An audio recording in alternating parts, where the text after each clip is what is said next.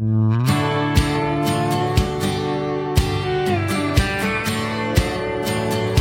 this is the moment. I'm Brian Koppelman. Thanks for listening. I am uh, actually sitting here with my guest, the great writer Jon Acuff. Jon, thanks for being here. Thanks for having me, Brian. Dude, I'm really, I'm really excited about this. So I'm not going to do the introduction beforehand, and I'm not going to ramble. Um, other than to say to the listeners, uh, thanks for the continued support. It's great when I go to iTunes and see that people have written reviews, and uh, when I get emails at the moment bk at uh, gmail.com. I read every one of them. I respond to everyone, even if it takes me uh, longer than I wish it would to respond. I, I promise that I, I, will, and I do respond, and I really appreciate the letters. Uh, Jon, you must get a lot of letters. I get some letters. I don't get any screenplays though. Well, yeah, I, I well, this has been effective. My audience for this show, the listeners to this show are sensitive people, and they know uh, that it would do neither uh, neither them nor me. See, I'm a listener. Good. Like I know, like I know the intro. You I could do it. it. You could yeah, do it totally. for me. Like, don't send me any. Don't send me any screenplays. Don't send me any TV ideas. Don't send me any movies. Um, I'm gonna throw those away. But everything else, I'll read. Everything else, and uh, and it's great, and I love reading them. Um, let me ask you this question. You know, you're a, you're a writer who's lumped into the self help category. Uh-huh. And so when I'm uh, saying, you know, sort of glibly, you must get these letters you know, you're still like a young person. You know, mm-hmm. you're not Tony Robbins or Seth Godin or one of these people who's been doing this for 30 years. Sure. And uh, we'll go back and, and bring everybody up to speed on, on who I've been are. riding a bike for 30 years. That's about the only yeah. thing I have and, 30 years of experience of. And and making maybe 33. I was pretty advanced. But um, what I, what I want to say is, so when when you get letters from people, and when when people tell you that, uh, you know, ask you these so there's sort of deep questions about their their lives. How do you um, like how, how do you feel, or how do you have the confidence to really answer them with a, a sense of authority?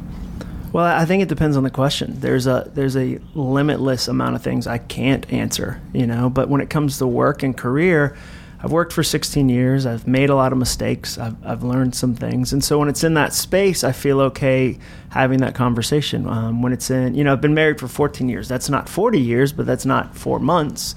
Um, and so I feel like there's some space where I can talk about that. A reporter the other day asked me, she said, You're going to get this question Who are you to tell anybody anything? And I was like, Amen.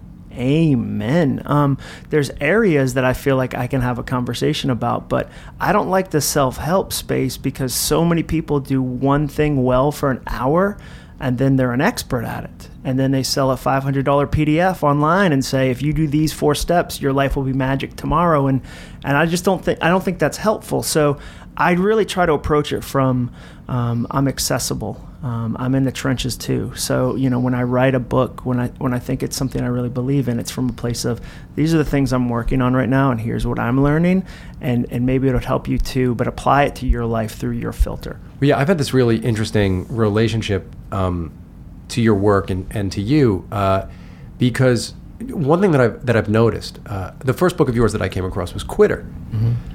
And you know, I had um, I'd heard of you from uh, listening originally to Dave Ramsey's show. He would uh, talk about that book, and then um, I read about you and knew you came from this very religious background, or your early work was really uh, sort of heavily informed by religious beliefs and by uh, identifying with uh, that. You know, you had this website that was incredibly popular mm-hmm. called Stuff Christians Like, and you wrote a book about that, yep. right? and which was a funny, really funny stuff, but very sort of outside of an area that I spent sure, a lot of yeah. time in. Yeah, so like insider Southern Baptist humor was not hitting you. It, that, yeah. You know, different types of hand raising during worship songs was not. No, like different types of hand raising during uh, Metallica Kill 'Em All. Right, right, right. I, that, I'd be good there. Right, right. I know exactly what to do when and they're playing. I would not because that was devil music, but let's proceed. yeah, when they're playing Seek and Destroy, I know exactly when to raise my hand and right. bang my head. Um, and but slightly, yeah, slightly different from sort of what you're writing about. But when I read Quitter, um, which was a big hit, like a number one bestseller, right, or close it, it, to it, Wall Street Journal. Um, which is awesome. Hit the Wall Street Journal yep. chart at mm. close to number one. I or? think like five or four. Yeah. And I realized that was a book that I, I wished that I'd had when I was trying to transition from being somebody, uh, you know, as an, who was working as an executive in music and, and transitioning to becoming a screenwriter. I did uh, through like making mistakes and a lot of hard work. I, I I ended up finding the approach that you recommend in that book, and but I uh, I loved it, and I remember that's how I reached out to you online, and you and I started becoming uh, friends online, and and then when I read your next book, Start, uh, it was I felt, and I didn't really know you, but I felt like this guy's. Uh, I didn't feel as much a, a, of a genuine thing happening in, in that book. And what I've come to realize is the thing that separates you from many people in your space is that um, you are still have still made all, you're young enough you're still like making big mistakes. Yeah, yeah. and you're cataloging them and you're you're diving deep like sort of as it happens and reporting about it. And i've been fascinated because your new book which is called do over is incredible. I mean um, one of the, the the the most strikingly not only is it uh, original i think but uh, incredibly true useful look at uh, wherever you are in your life figuring out how to reinvent yourself, but not in a glib way, not in a, an instant way, but how to utilize everything you've done up to this point to move forward. Is that Yeah, correct? to- totally. Um, and I think part of what you're reacting to is it's that in the trenches thing. I like to break the fourth wall. Um, I like to talk about it as it's, as it's happening. Um, the challenge for me is that when you become an author, when you become a speaker, when you become whatever, there's this gap that opens up between whoever's on stage and whoever's in the audience. And if you start to believe the gap as the speaker, as the author, it's over. You start to play the role of an author versus actually telling a true story. And so for me, constantly fighting for that true story, especially in do over, like especially like Well, yeah, but this is the thing to t- yes, especially in do over, you're absolutely doing that. You've done it on your blog from the moment you left your last thing. But what's interesting to me is Quitter was this story of a very personal story of how you went from being an office a Dilbert. Uh, you know, Yeah. a, a, a Dilbert kind of a character, an office space kind of a character, working at Auto like Trader. more handsome. I think because it's a podcast, people can't see me. Not everything your mom told you was true. She said I'm amazing at riding a Not- bike at nine. Not every single thing she said. Is you actually, ignore those other boys with their fast bikes. You're doing great. Yeah.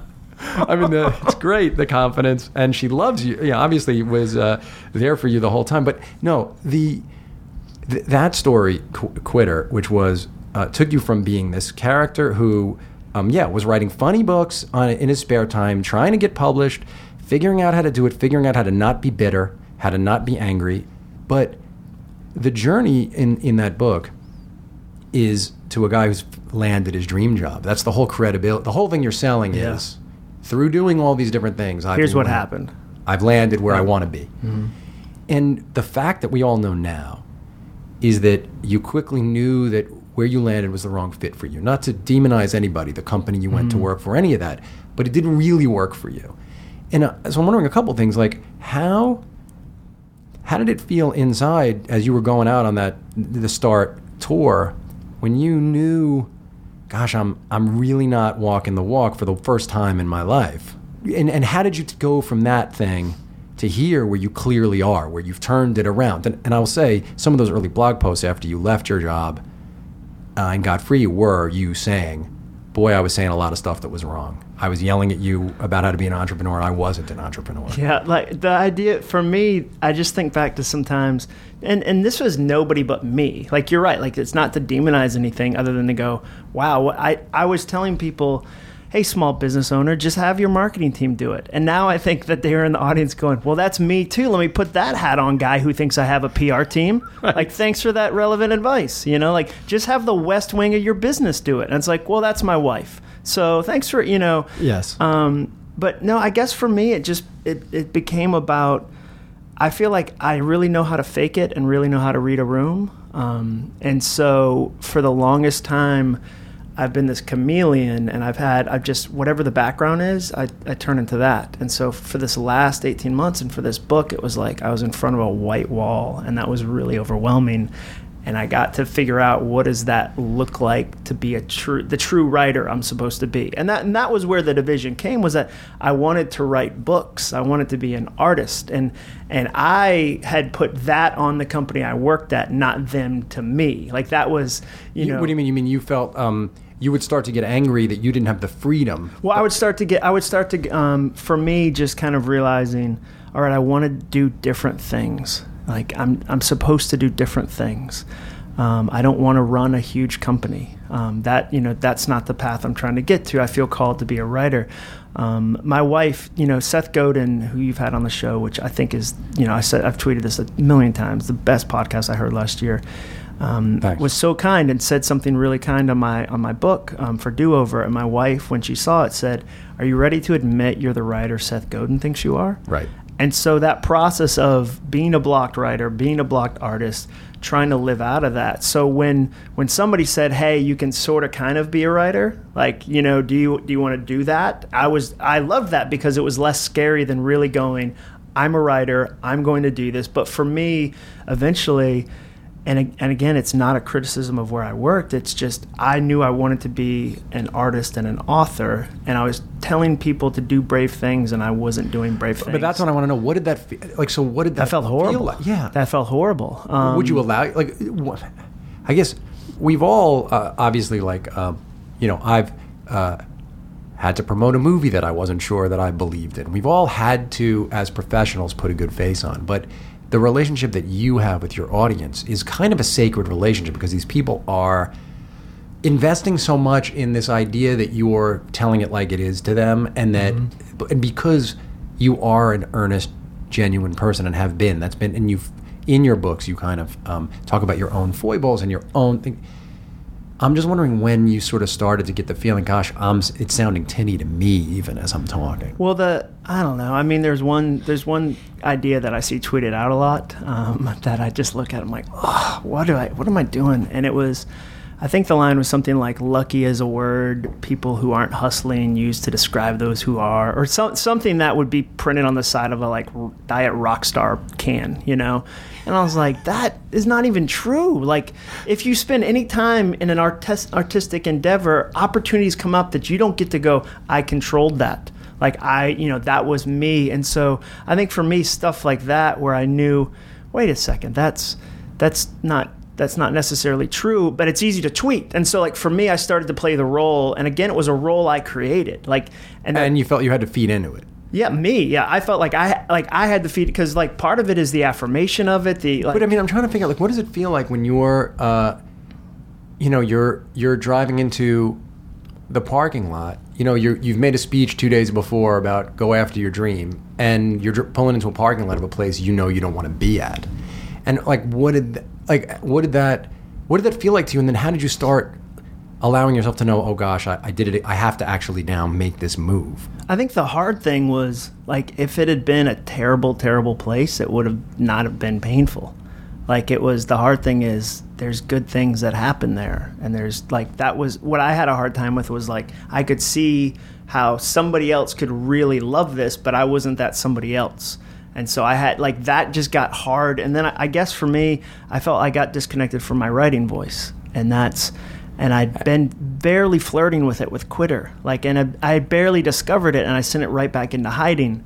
And so I don't know. I guess the hard part for me is I'm trying to figure out my voice in the moment, Yeah. and I'm gonna make mistakes with that, you know. And and to to like I just the the company that hired me, I think, like those poor guys, because I probably came in and said, "Hey, oh, you need me to be one, two, three, four, five? I'll be one, two, three, four, five." And then as I started to realize, wait a second, like the the artist thing, like third grade, I knew I wanted to be a writer. A, a teacher, Mrs. Harris at uh, Doyon Elementary School, laminated a book of poetry, and I knew I wanted to be a writer. And so I started to think things like, if the third grade me wrote me a letter now and knew what I was doing, would they clap or would they cry?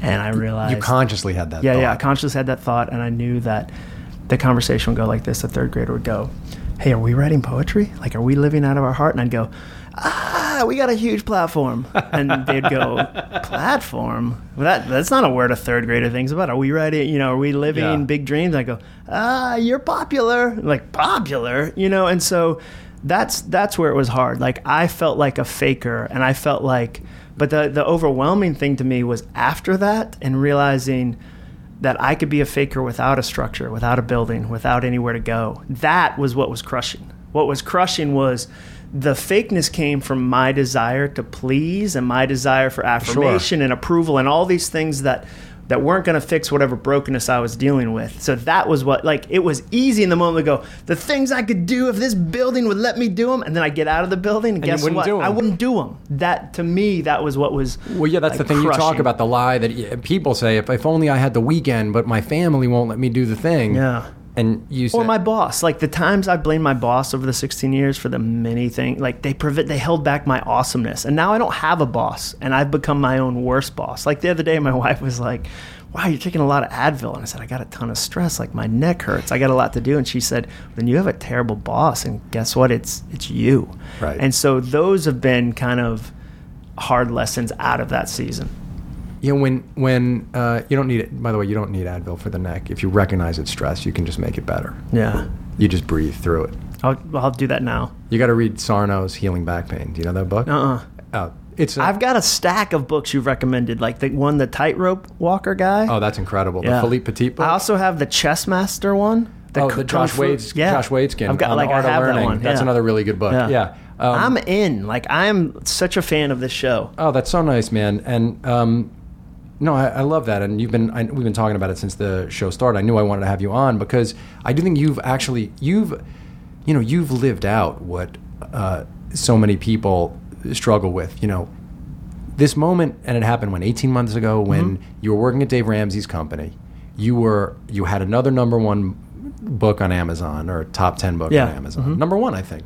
I didn't never hit number one. It was like five on the New York Times list. So number five in the, the New York Times. But nobody list. corrects people who say that. You just go, yes, I went to Stanford, not Samford, in Right. Birmingham, Alabama. I'm glad. Stanford. By the way, Yeah. that that might for some people probably just as good.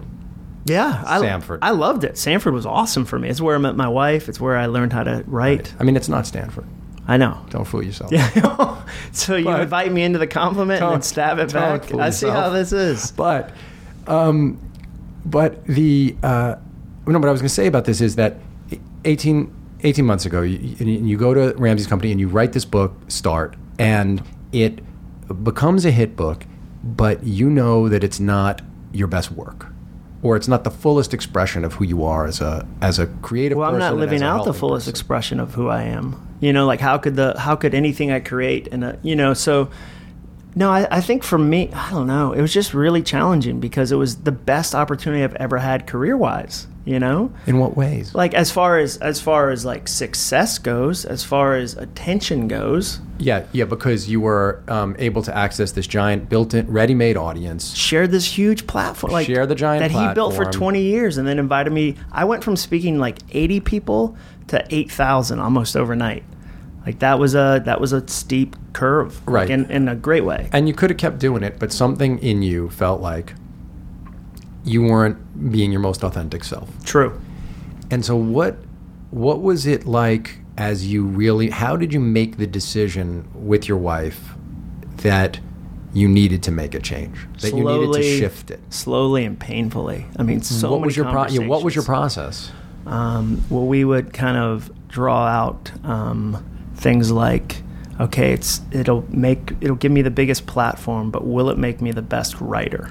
You know, is if my if my true heart is to be a writer, is this the space I'll become the best writer in, or would I become a better writer outside of the space, allowed to pursue things that I feel called to pursue, working with a publishing company that that's worked with writers for 200 years. And so we like we had a, a big board. Like i talk and do over about note cards. We used a ton of note cards to go okay here's the things that are really positive. So here's you- the things that what do we lose? Like eventually with any decision any moment um, that you come to you stop thinking about what you'll uh, lose if you leave and what you'll lose if you stay. And that's that's like this shift where you go the more i stay here i could lose this versus people often go i'm about to jump think about all the stuff i'll lose Instead of what they can gain. Well, instead of what they can gain, but also instead of by staying somewhere, you lose something too. You lose, you know, other conversations, other opportunities. And so we started to have those conversations. We started to get wise counsel from people. Um, you know, I, I talk a lot about relationships and do You do in the book about about making lists even of mentor type figures, Yeah. of friends who will be honest with you, of accountability people. Yeah, so I, I talked to a ton of different people about this, and, what's, and you know, my counselor. I've got this amazing counselor, Al Andrews, who who worked through this with me. I mean, this was you know a long process, and we thought through it, and we tried to do the things that we felt like were the smartest things we could do to make the best decision, um, and also to do it in a way that didn't dishonor the opportunity I'd been given. You know, like that's there, there's no there's no good that comes of that bitterness. You know, and so. But it must have taken a minute for you to not feel. I mean, I know in the in the in the sort of middle of deciding to leave, um, one of the things we all do is uh, we do at that moment demonize the people around us because Well, it's it's safer than admitting you're part of the problem. Yeah. You so suddenly that person who's actually, you know, uh, and this is why I, I talk often about um, when you don't access the most creative part of yourself, when you don't allow it, when you're blocked.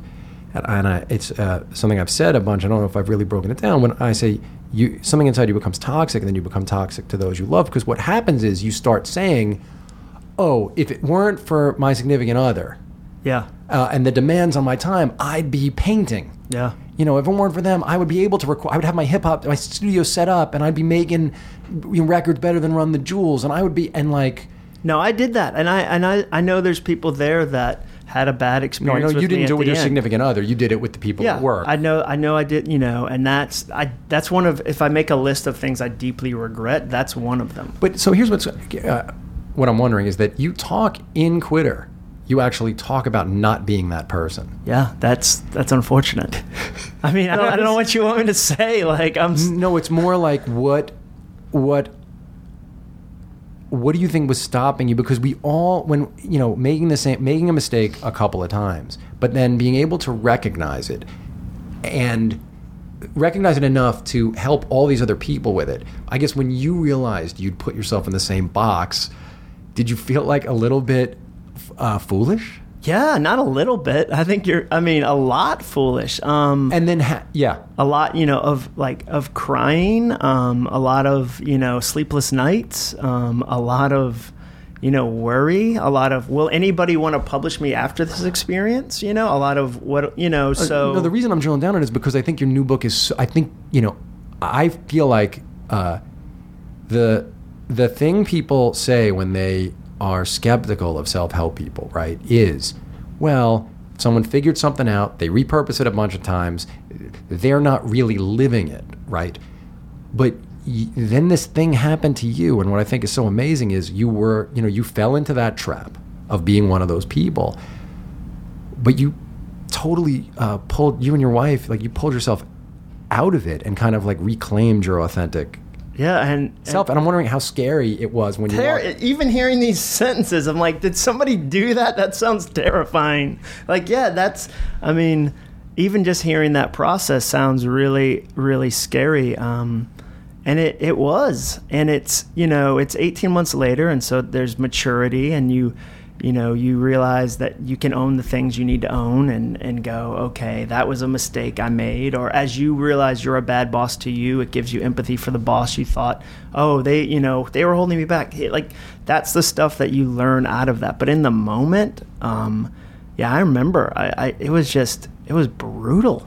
My my my relationship with my audience had been, I'll tell you everything that's going on. Yes. Like I'm, and then when I left, because just like when you leave, anybody leaves a job, you don't talk about the salary. Like you don't, and so I, out of respect for my family, out of respect for where I'd worked, um, and there wasn't any story. Like I'm glad we're getting to talk about this. There wasn't like some moral failure or anything like that. But in the absence of story, people create their own story, and that was really hard to not step in and try to, you know, say, hey, here's what you know, here's well and- yeah neither you nor dave spoke publicly badly about the other person ever And so that's what for me it was hard to have this honest, open, transparent kind of conversation, and then there was this pause to it. and the moment i'm really interested in is is that that you know you leave and you talk in the book do over about how quickly an opportunity came to you to someone came to you and offered you some kind of opportunity. But I'm, I'm just wondering what the process was once you left and then you're back and you're in your house. You know you guys have moved from where your family uh,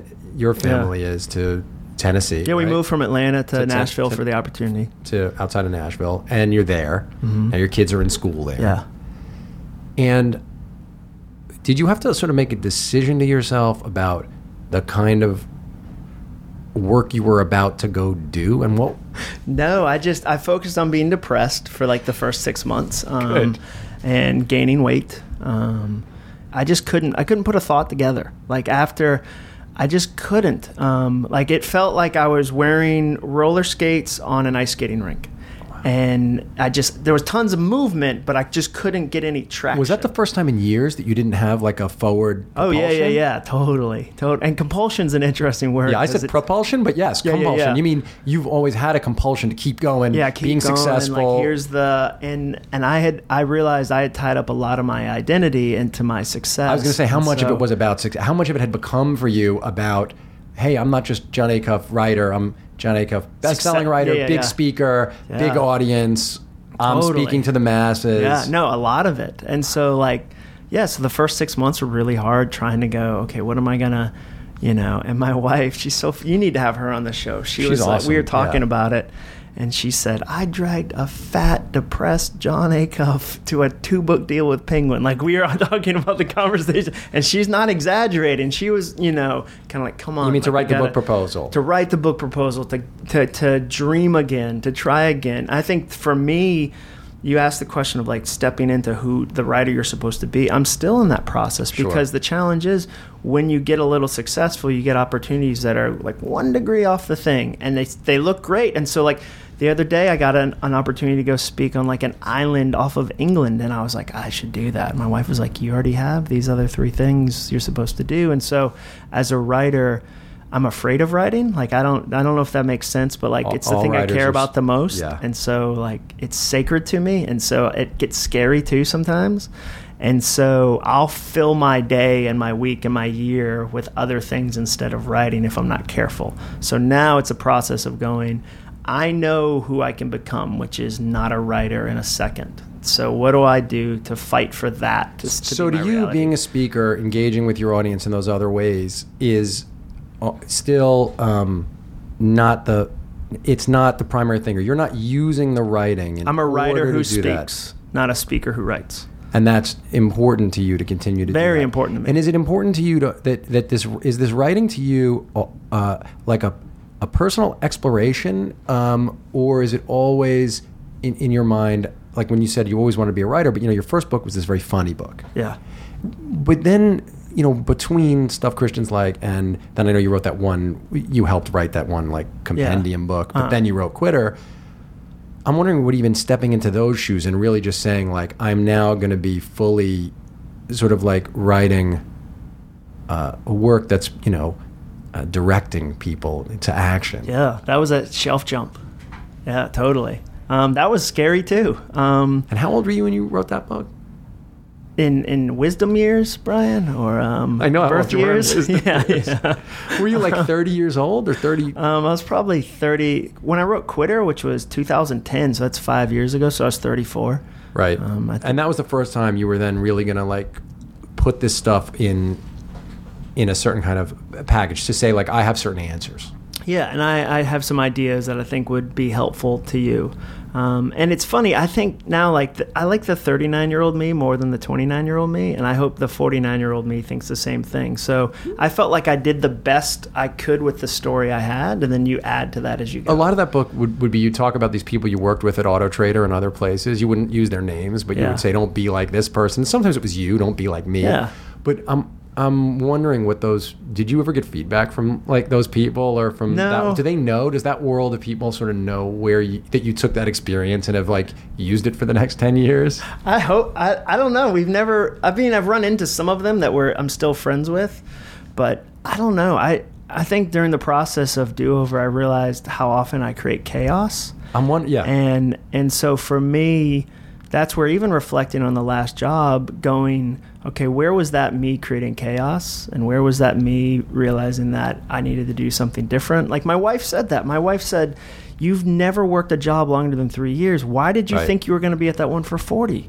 yeah. And so for me, I, I'm in this process of looking back, going, okay, why do why do I create chaos? um, or why have I in my career, and how do I not do it going forward? Well, yeah, you know, you describe because you describe yourself always over and over, which is interesting for someone who does the thing you do, which is to give. Uh, but you've described yourself as selfish a lot, as like you know, even in making friends, you'll you'll uh, you said like Jenny at one point, your wife said to you like you actually have to learn how to be a friend to Yeah, make yeah. real friends. So, and that was just recently, like Yeah, last, that's not old. within the last year. Yeah, that paint's still fresh on that one. Yeah. Well, so what do you think? Uh, Mean, what do you think that's ab- about? Because, like, you know, it, it's it's kind of easy to say, like, oh, I'd go into these situations. I only work a couple of years. I would. It's clear you'd go into these jobs. You'd be charming, funny. You'd make everybody love you, and then you would become disappointed with the environment. And Yeah. Uh, but you'd you'd made yourself seem special and um, totally uh, essential, and then you'd disappoint everybody. Yeah, then I'd become a jerk. Yeah. Yeah. And That's a bad career plan. So that's not in your book as a recommended No, strategy. no, that's do not, chapter I two. Not suggest that. Okay, good. Don't make that your step six.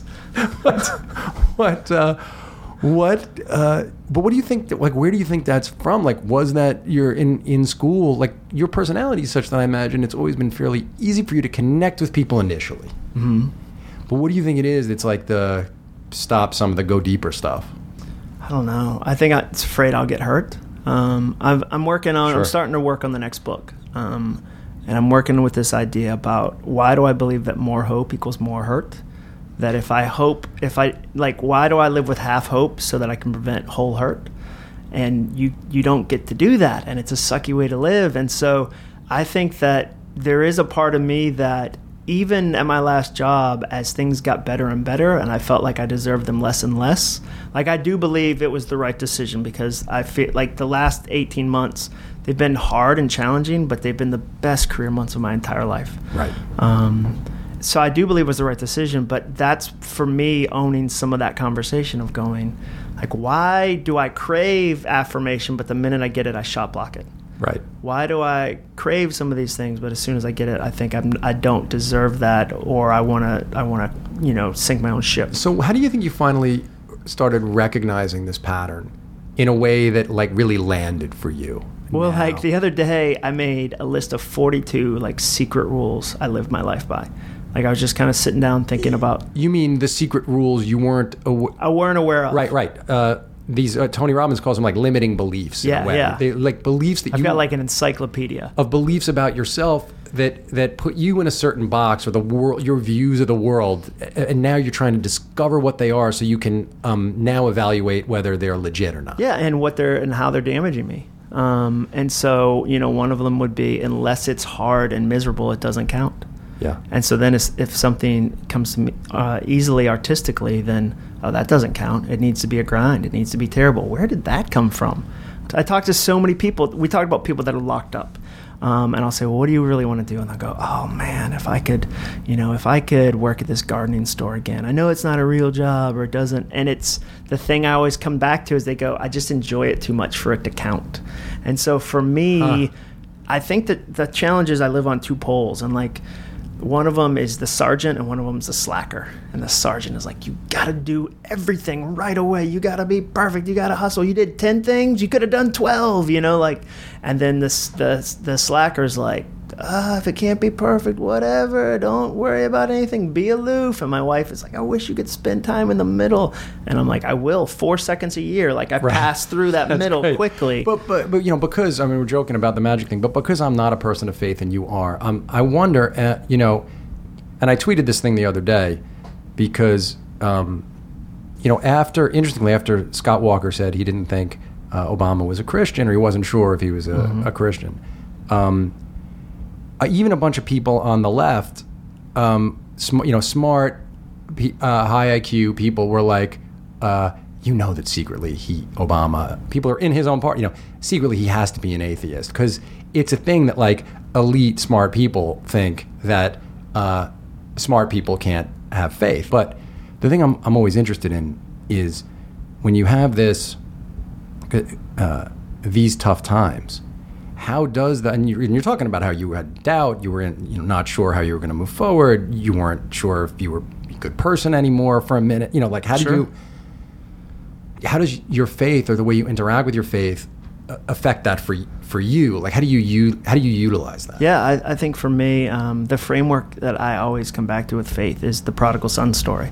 You know, young son runs off, takes all his money, comes Yeah. back home, has a party. Um, father runs towards him, and there's an older brother who's out in the field slaving away and misses the party. Like, imagine if one of your kids was gone and presumed dead and came home, and the other one didn't even know that they had come home. Like, how detached are you from the Koppelman family? Right. If you don't, you know. Yes. And so that's the framework for me. So a lot of it has been, you know, going, wow, I made some mistakes or I, I didn't live, you know, the way I wanted to live and coming home and being willing to not duck under the hug and run back into the field and slave and hustle and ignore the party the father's trying to throw. Like that to me is the most dangerous story in the Bible because you have to, like, it forces you to go, what if God was good?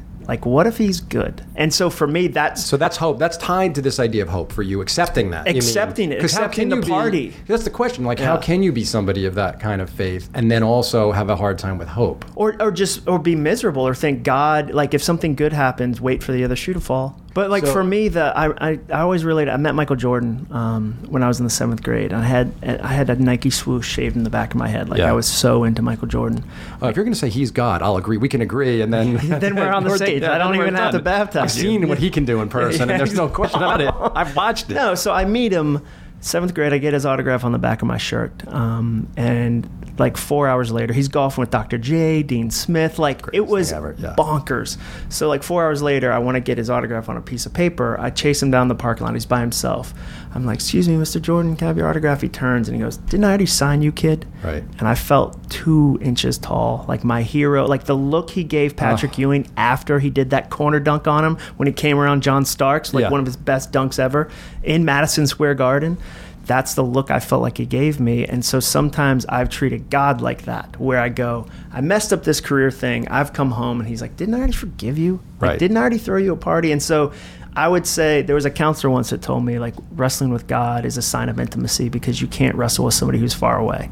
And so in moments like this where dude, I don't have the answer. Like I don't like it's not easy and I'm not happy with who I am and all this like I remember that idea of like it's okay to wrestle. So it's actually something that brings you back in a way. brings me back to it and then I don't have to be one of these fake Christians who goes like no, it's just you know like if you pray one time it's why you know why do you have struggles? Why are you wrestling? You know, and that's right. not so you're trying to actually like you're very comfortable with things being. It seems like um, with messiness. Yeah, I, think you have to be um, because life is messy. Your relationships are messy, careers are messy, and and so that's where I really feel like I'm trying. I'm I'm trying to step back into that.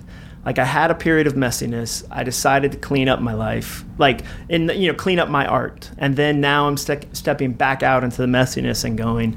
Okay, what is it? What does it look like? Even quitter, somebody asked me because quitter, I was like, you gotta hustle on your job. You know, if you've got a dream, work in the morning before your day job. And this guy wrote me a letter or an email. We talked about letters, and I was like, I want to be a cattle rancher, um, and I, I can't get one head of cattle um, and put it in my apartment complex as I hustle on my corporate day job. Like that might be a jump into it kind of situation. I was like, that that might be you know like my plan of it has to be exactly this way like there's more messiness and so that's what i feel like i'm trying to Well, in do over, you're definitely. I mean, I, you're still talking about the fact. You know, I think, and I think that the thing, the great gift of um, the, you know, the message in, in Quitter or part of the message in, in Quitter, and I think it's incredibly useful. Like I said, when when people ask me this question, it's one of the reasons I recommend that book.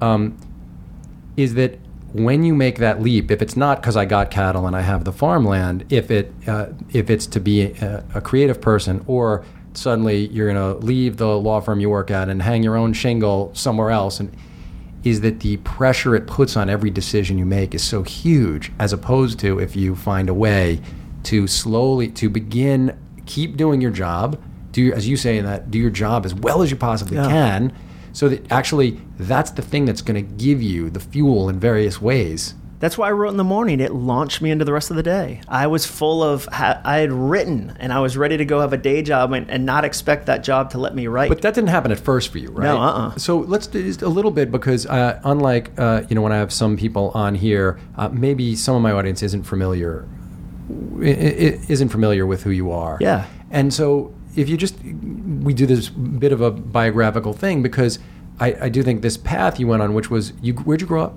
I uh, grew up in Massachusetts, so I lived in North Carolina till I was six, and then moved to uh, Massachusetts. In North Carolina, long enough that Dean Smith mattered. Yeah, yeah, yeah. My parents both went to UNC. I got rejected. Um, my brother carried his rejection letter in his wallet for a long time. Um, Why? Because he he just it was this thing like he felt like they you know we were supposed to go to UNC but we were out of state and out of state was really difficult. Oh, because you were in Massachusetts by Yeah. then, right? So you're in Massachusetts. Yep. You can't get into UNC. You know, since your poems were uh, laminated, that you're going to be a writer. Yeah, but I'm, I'm hiding from that. Who like you, I'm yeah, that's what I running wanna- from who that. do you talk to about it? Who knows at that My time? parents know, and I think that like they know that you know I win a poetry contest like junior year of high school.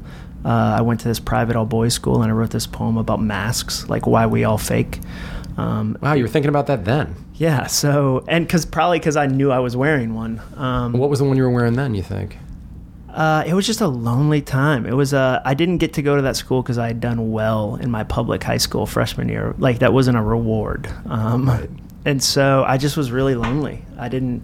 Everybody was friends with who was in their town, so it was like thirty towns would go there. So your crew was the ten people from your town that all were going to this boys' school, and there was Oh, nobody. you mean wait, the boys' school in uh, your high school? yeah, my high school, and I just didn't have anybody really from my town. So, So I you didn't felt, have friends then. I didn't really feel like I had friends. Like I, I had friends at youth group, but that was a completely different world that happened for an hour and a half on a Sunday. Were you funny in high school? yeah, yeah, I was hilarious at youth group. I would crush youth group with my humor, and I was outgoing. And then I'd, I'd kind of disappear in high school. Why? So really, you couldn't you couldn't access the kind of like No. confident self that you were No way. at youth group, No. and you were recognized in youth group as being spe- like they knew you were special. The teachers. Well, and there. I, I was the pastor's kid, so like Right. right. away, we have our own theme song, "Son of a Preacher Man." I mean, Right, come sure. on, dude. Who, Yeah. who- like, there's no son of a plumber man, and Right. so yeah, I had that kind of cachet, and then at high, and then I'd go disappear at high school for five days. boys' school, Boys' school, tie, sport coat. right? Um, and were you were you writing? You were writing poetry privately when Yeah, you were privately. moved to, or Yeah. all the time? When I was moved to, and then in college I did too. Like I remember What'd you major in in college? journalism, but I I tried like one English class, and it was a little bit difficult, and I was like, I'm out. That's what I was gonna say because you love reading and writing, and but you weren't an English major. You think you were?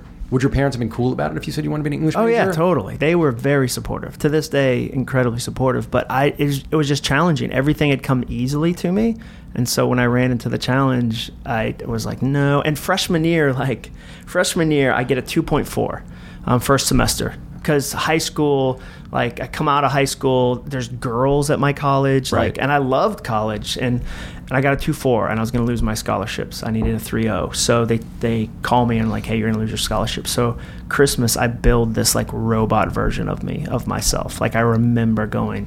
I'm gonna do the opposite of whatever I did first semester. Second semester, like girls would come up to me and be like, "I love you this semester. Like you're such a jerk last semester." And I was like, "That's a weird compliment," but because I was playing a role of like good college Huh. student, I got a 4.0. So like I went from a 2.4 to a 4.0, saved the day, and I was able to kind of and I collapsed that summer. Like I How? collapsed In over way? just exhausted of playing this like you know trying my white knuckling like what it means to be a good student and what it means to be you know a kind friend and just I just felt exhausted from that. So you mean you um, completely f- you fabricated a way of acting? yeah being. yeah to get to to make sure that i save the scholarship and kind of you know save the day and so i'm now like the next book i think i'm going to explore that idea of not just my story because like but like the idea of when we play somebody else and why do we do that But you were rewarded for it heavily, that's right? that's the challenge so what? So yeah. So how long? So you come home and you kind of collapse and Yeah. you just hung around your family or yeah, I whatever. have like a normal summer, but I'm just I just feel like oh my gosh, like I've been holding my breath for like four months to get this. You know, I get the mail because that was a th- like it was printed on paper when I was in college. Right. It was two sided, and um and I just like collapse and it's exhausting. And so I think I would carry that thread through to like the chaos pattern of get a job, win them over, do your best, try to be perfect, like realize you can't maintain it or, you know, blow it up to start again. And so just now starting to you know, go most people can't manuf- can't do it. Like, what do you think it is about you that enables you to be able to craft a persona. I don't think it's good. No, uh, well, no, but it's useful for you. It was useful in a way, and, and then you had to synthesize because you picked up skills along the way. Yeah, I think there's things that I think that um, I just I'm a perfectionist. I can be at things that I think you know certain things. So and- you knew that you knew you were like, um, you, you felt you had it in you to turn your thing around. Yeah, and I knew there was this part of me that was like, my dad's a pastor. Like, I, maybe there's rich pastors now. Like, there weren't then. And so there was a part of me that was like, I'm gonna like, Right. college is at risk. You know, I need to, I need to do this. And I'm sure there's some hero complex in there of like, let me see if I can do this. I Bill Burr, who who Yeah, I it's funny, love, hilarious. talks about like once you become good as a comedian, it becomes about how big a hole can you dig and get yourself back out. Colin Quinn talks about it too, for sure. So like I feel like there's a part of me as an artist that was curious about that, not as a project, like it wasn't an art project, No, but it I was just like, wow, I'm in a deep hole. Let's see if I can get out of this. no, it wasn't a conscious thing, obviously, but it, it was a, uh, but it was a subconsciously. Obviously, you needed to do it. But so you, I, I guess I wonder how long the tail on that kind of thing is for you. You know what I mean? Like Yeah. how long that thrusts you into a, a, a pattern of of behavior, and then. You know, obviously, you have a real marriage to your wife. I've met her. I see how the 2 you are. It's clear in the way you depict what she says to you, and uh, when you've heard her the way she thinks and processes all that like, stuff. It's It's, uh, yeah, that's uh, clear. So I'm, I'm just wondering, like, what when you like ran into her and you realized, oh, okay, like, was it a process for you to to show your authentic self, like to her, to your kids, to like the actual people you let in? I think she's it's a constant process of her like daring me to be that. Um, it is now less less so like I didn't know who I was when we first got married any Sure. more than she did. Like How you're old were you? 24, Oh, you know, right, like yeah. what do you know? Like I look back and go, oh, the things I thought I knew at 24. Um, and so I think we, you know, it's been this process. We went to a lot of counseling. Um, I remember a counselor told us, um, he said, Jon and Jenny, you both have tremendous insight into Jon. And that was his Right. way of saying, shut up, Jon. Like you're filling the space. And so it's been a process, but I think she's, it, we have these conversations where I go, I'm going to be weird. Like I'm going to be an artist. I'm going to do it. And she's like, do it already. Right. Like, Come on. I've yeah, come on. I've seen that in you forever. You know, it's it's Amy clearing out the space in the basement. For me, yeah, for sure. it's a basement cleared. It's, 100%. I've seen that in you forever.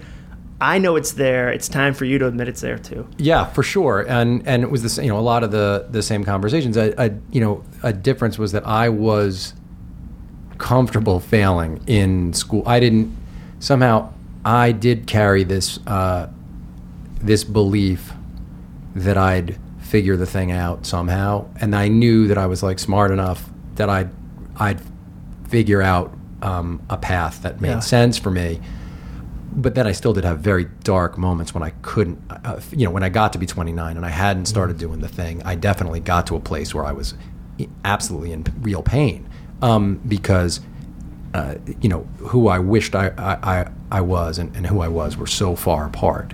Um, and because I'd finally had, uh, you know, started to have kids and, and knew that I, I had to do that. And yes, my wife heroically for, for us, for me, uh, said like, well, let's go, you know, let's go. And similarly to the way Jenny did, but, um, but I had different, because I'd had certain success as an executive when I was young, maybe there was a different kind of safety net because I had parents who I knew really wouldn't let me go hungry. I had a different, hmm. But I but I felt like I had the same thing. Like I never like and Jenny's parents same way. Like we have such supportive parents. So it's not that. I just think it's fear. I don't know. I think part of it's uh, is it Carol Dweck is how you say her name. She wrote this book Mindset about how there's fixed mindset and growth. I haven't read mindset. that book. Great book. And fixed is that you came to this planet with a set of talents and you have to protect them because if you fail at them, you don't have that talent and you can't grow. And where growth is like failure is part of it. I'm gonna. And so I think Yes. in some ways I've had a fixed mindset. Um, no, I got very comfortable with failure. And then like around that time when I decided to strike out and do this stuff, since then I've been able to keep most really just keep taking risks that would force me to confront it. As you know, that's why I did stand up. And Yeah. you never know the way these things are going to end up benefiting you, actually. You know, the year and a half I did stand up made me be able to go and do Seth Meyers and be able to walk out there and not stutter the whole Yeah. time. Because not even knowing it, I'd done the reps all those years Yeah. before. Um, so you leave college, but you so you get through college and then you become like this 4.0 student. Obviously, the, a cornerstone of who you are is somebody who can get up in a room, make everybody laugh, make everybody like you, and, and everybody, you know, uh, because of even when you write about yourself as doing things that aren't are maybe destructive to yourself or destructive in a work environment, you're a very likable person. So uh, when did it, when did you start to realize, okay, I, I have a good personality, I can I can make people laugh, and I can develop sort of a community of people around me. Um, I think I realized that at work. Um, college. Not until work. No, I mean college. Like, I just whatever the group was into, I'd become that. So like, I went through like a rave period where like I'm going to raves, Really? like dancing with glow sticks, you know, and wearing reflective clothing. Like, it was. And the girl I was dating was into that, so if she had been into like cowboy stuff, I would have been like, "I love lasso." Let's go to the you know, let's rodeo. let's Yeah. get some fringe. You know, like that's the chameleon thing of not wanting to sit still and really do the heart work of like, well, who am I and why am I? Did some part of you know that about yourself? you think? I think if I was quiet enough, it would catch up to me. Like that's what Louis C.K. talks about when he says like that's the challenge of phones is that it never allows the Yeah. loneliness to show up, and I think he's dead right in that. so And you would be in perpetual motion. yeah, so I, I just kept running and kept running, and, and so I got a job in advertising because I, I remember this guy's dad was like, "Hey, I was gonna be a like a newspaper dude, like I was in journalism," um, and he was like, "Yeah, they don't make any money, there's no jobs," and I was like, "All right, well then let me try advertising." Like the one conversation with a random guy's father whose name I don't even remember. So I try advertising. I love advertising because it's ultimately about people's hearts and their heads. Um, I still think advertising, like if you want to know where culture's going, reverse engineer an ad um, because they spent millions of dollars on that headline, on that thought. It's one of the reasons Mad Men is my favorite Yeah, show. Probably my second favorite show ever made is because uh, I, you know, you don't really think about from ideation to completion how that stuff Yeah. happens, and when you do, you you realize just the sort of force of brain power that's uh, at work. Yeah, it's powerful. And so I go into advertising and I, I take the safe route there, which is to do corporate stuff instead of some like going to do the big creative agency. Um, and I keep working, keep working, keep working. But then I start a blog. I start a blog in 2001. That's when I get the first itch of like, there's got to be more to, to what I can do. And do people start responding to the to this stuff in a way that's different? No, no not, they don't. not in 2001. Um, and then I take like six years off. I start a different blog in And 2007. so you're not writing for six years. No, like bits and pieces. I think it's really important. I can't believe that. Yeah. And you were with Jenny. Yeah, yeah. And did she know? Jon, like if you guys had to write a letter to someone, you're writing the letter. I'm writing the only time I'm being creative all year is our Christmas card. Right, Oh, so right. Like I'm crushing our. No, I'm not even card. playing like multiple choice and like I know people you know, like- blocked artist and uh and like if I'm sad one year, it's a sad card. Like I look back on one and it was quoting uh, the book of Joel from the Old Testament about like the years the locusts have taken. Like come on, as a Christmas card, I'm like, oh, I'm so sorry. And so and th- what? So what was the thing, man, that made you go like, I have to do this? You now? know what it was? Like it was two things. One, I had a really bad situation with a client. Um, I had this um, business that I tried to start, just so hubris, like, oh, just start an ad agency. How hard can that Oh be? yeah, uh-huh. And so, in order to save the account, to at least pay back the money that we no longer had, I had to write a brochure and I had to get up early um, and start and write it before my day job. And it got me in this habit of like, oh, I can do stuff before work and I can write. And it, I felt like it called me out of that. And then a guy I worked with, this guy named Ryan Sweet um, at Auto Trader, was like, I think you should try blogging. Like, I think, I think you'd like it. And I, was- I didn't even know what that word was. And so I started this blog. And This was the second time, or the this is 2007, yeah. And then 2008, there's this other site, Stuff White People Like, and it kills me that we Christians don't use our best creativity to celebrate who we think is the creator of all creativity. So we take a popular secular idea like got milk and put some God sprinkle on it and go, got God? Or like Right. Adidas becomes so you wanted Jesus. to you you wanted to do it in a way that would be funny and true. I wanted to call out that problem, and so the first post was stuff Christians like ripping off popular culture, and I thought I'd write about it for a week. I had 50 URL, like I was hiding ideas on GoDaddy.com, like I'd register a URL, and I'd be like, someday I'm gonna write this, you know, and Uh, I'd hide yeah. this, you know. But so I registered and like day. I do the same thing with Oreo cookies. I hide them around. Yeah, that's for, good for, later. Yeah, nice with messages in them. That's that'd be weird. Yeah, so like day nine, four thousand people show up to stuff Christians like, and it goes viral. And I start having friends who I hadn't talked to in in years email it to me and go, "You got to check out what this guy's writing." Like they don't even know it's me. And so then Did it have your name on the blog? Oh yeah, totally. Right, But but I mean, people sure. don't read like a Yeah. whole blog post. Who has time for that? Two two words, Jon Acuff. I can't be reading all it's day. A lot of letters. Yeah. And so you uh, you you start doing that. It starts taking off. You're still working at, at Auto Trader. I mean, this is where you're. This is where Quitter tells this Yeah. tells this part of the story. Because as you realize, you actually have to find a way.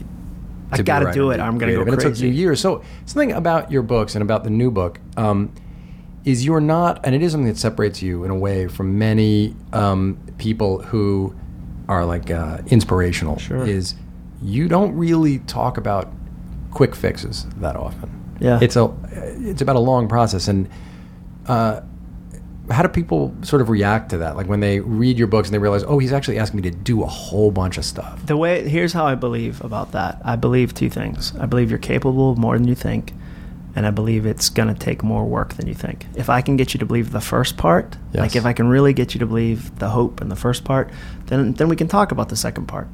Um, I just I my personally I have probably 50 books about being a better you on my shelves Yeah. that promised me something fast and it didn't happen. And I, I went through that book and I felt like a bigger loser. I felt more ashamed. I felt like everybody else who owned this book had changed their life in an hour and a half. And I was the guy like which I didn't I didn't figure it out in this hour and a half. And so I try to invite people into the process because that's what's been true of my own life. And that's why like I'm not done. Like some of these questions are uncomfortable because they're current. Um, No, I mean that's wish- the I wish- amazing thing to me is that you've told the story. Like I only know, you know, um, I mean the internet's a funny thing, and we've met before and we've spoken. I, but obviously, like you know, you and I know one another because I've read all your books and you've listened to all my podcasts, Yeah. and so there's this kind of intimate knowledge, and we've exchanged emails and all that stuff and spent some time together. But uh, what's great about you is that you do put out there hey guys if you you know if you read this new book closely and you followed my blog you know that there was a period between quitter and now where i haven't exactly kept the promise mm-hmm. in the way that i should have. But it's a brave thing to you know it's a brave thing to say it.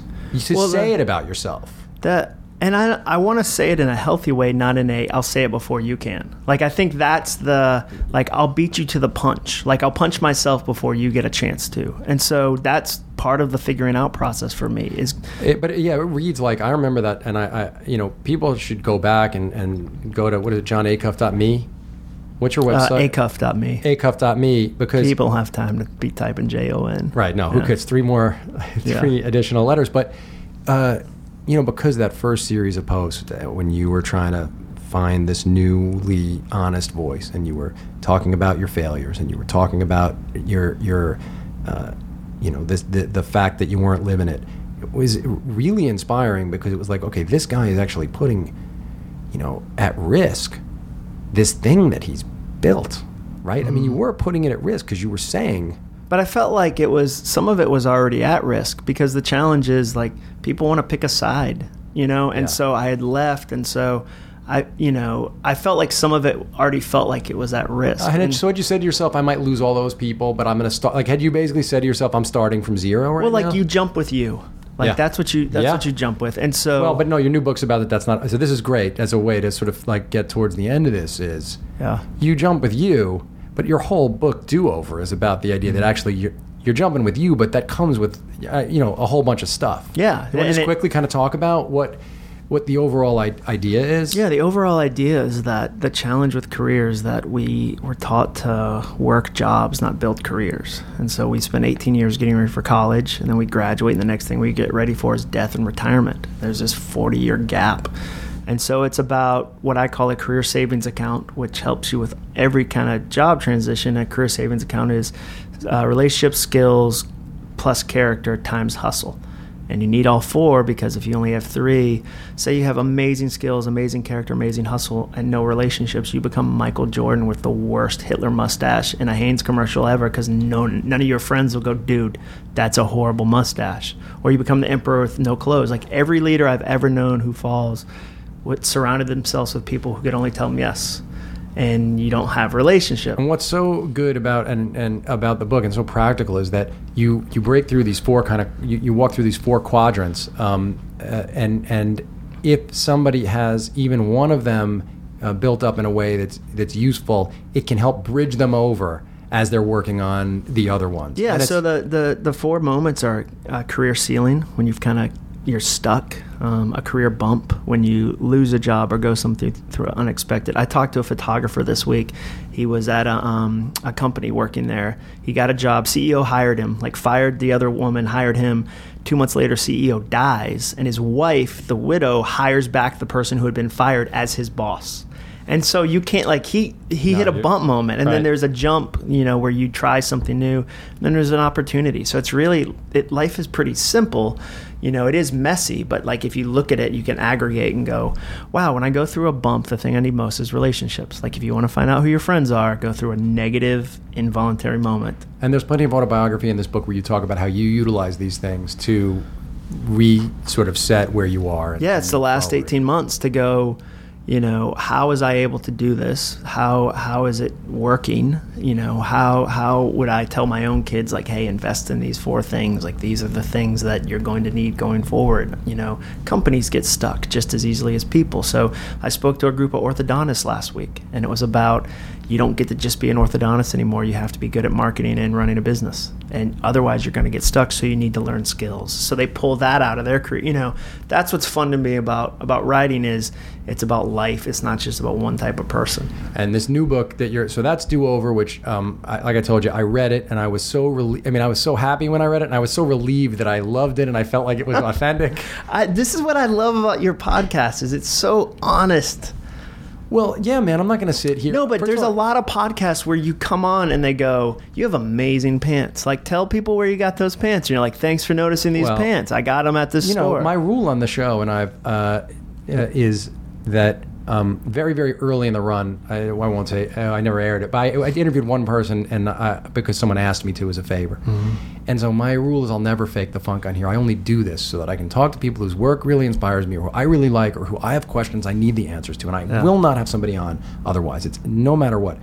And so I look at you, and I, I you know, from reading your stuff, I saw this arc, and so it's it it is, um, you know, uh, the fact that you were honest enough to take yourself to test that when I said to you, dude, I was disappointed when I read Start because I could tell your heart wasn't in it and it wasn't like Quitter, and that when I read Do Over, I saw that you'd returned. I mean, the fact that your response to that is like, thanks, you're glad that I noticed mm-hmm. because it, it lets you know that when your heart's in it, it's clear to the reader. I take what you say as a dare to stay in that place. That's, well, you, you should. because that's No, you should because with this, you're going to have great success now. You've put it back together. You have the best book deal you've ever had. You have this whole great situation, Publishers Weekly. Yeah. You uh, you've reached out to me listening to the podcast. You know, you've been a friend over this last year, and it's I can feel it. I know it's a guy going, all right, I'm going to take the risk of being friends. yeah. It's not easy. No. It's like that's a risky thing the, to do. But you miss so much if you won't take that risk. So, Yes. like, the risk, the spot I'm in right now is I am accepting and daring to believe that I'm a writer. And that, and what does that entail? That means I'll block off a month. Like, I'm not going to speak. Like, don't even send me the requests. Like, I'm going to block off these three months. and that means like, income. i'm just want to say that means block off three months of you know that's real income. You're saying you're not going to take. But real income and real not people clapping for you. Like that's mm-hmm. fun. Like that's you know It's like, awesome. That's Yeah. awesome. And like but going, okay, like I'm gonna really lean into this and I'm gonna believe this and I'm gonna sit still. And if I spend four hours walking around a lake, you know, letting the ideas show up, that counts. I say, and I, I said this one one of the vines I made early on, and I think it's like such a, a true thing, which is like um, and I say it about artists, writers, but really it's anybody who has a thing that they want to accomplish desperately, that's hard to do.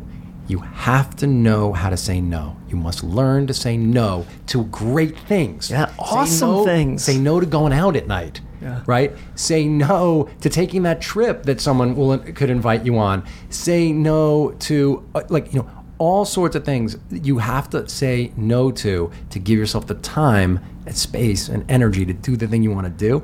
And and the moment you say those no's, and it's so hard to to know this, but Uh, for me, though, it's releasing in yourself the capacity to be your best self, to get beyond the subconscious secret rules that are holding you down. You are giving yourself this this sort of secret encouragement to thrive somehow. Yeah, and I- and I just I was just saying we can we'll here. Uh, uh, are we already done? close. Oh my gosh. Uh, oh, we've gone over an hour. Uh, I would say that um, I feel like Adam Duritz got like two hours. It felt like. Yeah, Adam Duritz made August and everything after, dude. he, he made one of the 20 So best funny. albums of the last, so you know, 30 years. and that you were mad like and you had to kind of apologize at the end of that podcast it was so great oh yeah. Oh, I felt well. No, I just felt I, I yes, I was, I was so thrilled to get to talk to him. but i think that part of it was if i remember it correctly there was some sort of like blocked artist you wished you had done that Oh no, no, that's a very specific thing. Was when I was in, at the end of being someone in the music business, I heard um, round here and Mm-hmm. uh, as a demo. yeah and instead of feeling like uh, getting carried away, I recognized how great it was. I knew Yeah. it was singular. I knew it was one of the greatest things out. I knew it was one of uh, the dawn of a major, major recording artist and songwriter. And uh, instead of being filled with joy, as it was the, my entire life up to that moment when I was just something great, I was filled with rage that I wasn't the one who found That's horrible. that band. And uh, is that one of your moments? One of the big yeah one of the I've written about it. I haven't like I've written a lot about that moment um, for myself and journaled about it a lot because yeah it was a a huge moment of knowing um, doing I'm not living my best life. It was so clear. If I heard some great piece of music and instead of filling me with joy it made me angry because I wasn't the one who was going to profit from it. Yeah because because by the way I profit from it enormously as a music listener yeah Uh, in the way well it also means that from that moment on anything that's beautiful like that will elicit rage That's so right. the more good music you hear the more rage so the solution is don't listen to good music well, yes, luckily for me, I, I I was able to realize it. I talked. I remember talking to Aim about it and knowing like, okay, Mm-hmm. I have to, I have to work my way out of this because this is hell. You know, and Yeah. it's a version of it. So, See, I'm going to have a podcast just to ask you these questions. well, you've gotten a little bit of interviewing in, and I'll leave it. Uh, and and people, I know, I'll leave it in. I I said once early on in, in doing this show, I apologize if I talk too much sometimes, and I think on this one, uh, I did, Jon, because you asked questions and because uh, we are friends, with like a conversation. But I do, I think it's a really valuable thing, and I'm really glad you came and did this. Mm-hmm. And your book is super useful, and I think people will get a lot out of it. Um, so thanks for coming here to New York. Yeah, thanks for doing having me. Acuff.me is the website. He blogs frequently, very honestly and compellingly. And Um, the book is doover.me. Doover.me, which will be out. April What the 7th. book's just called Do Over. Yeah. The website is doover.me. Book's coming out April 7th. Yep. Go get the book, read the book, and uh, if you want to find me, I'm Brian Koppelman on Twitter and um, the moment bk at gmail.com. Thanks for listening. Talk to you soon. I'm Gretchen Rubin. On this week's episode of Happier, my sister Elizabeth and I discuss why you should sometimes treat yourself like you treat a toddler, how to work on a good habit when your partner isn't into it, and much more. You'll find Happier at itunes.com slash panoply or at panoply.fm.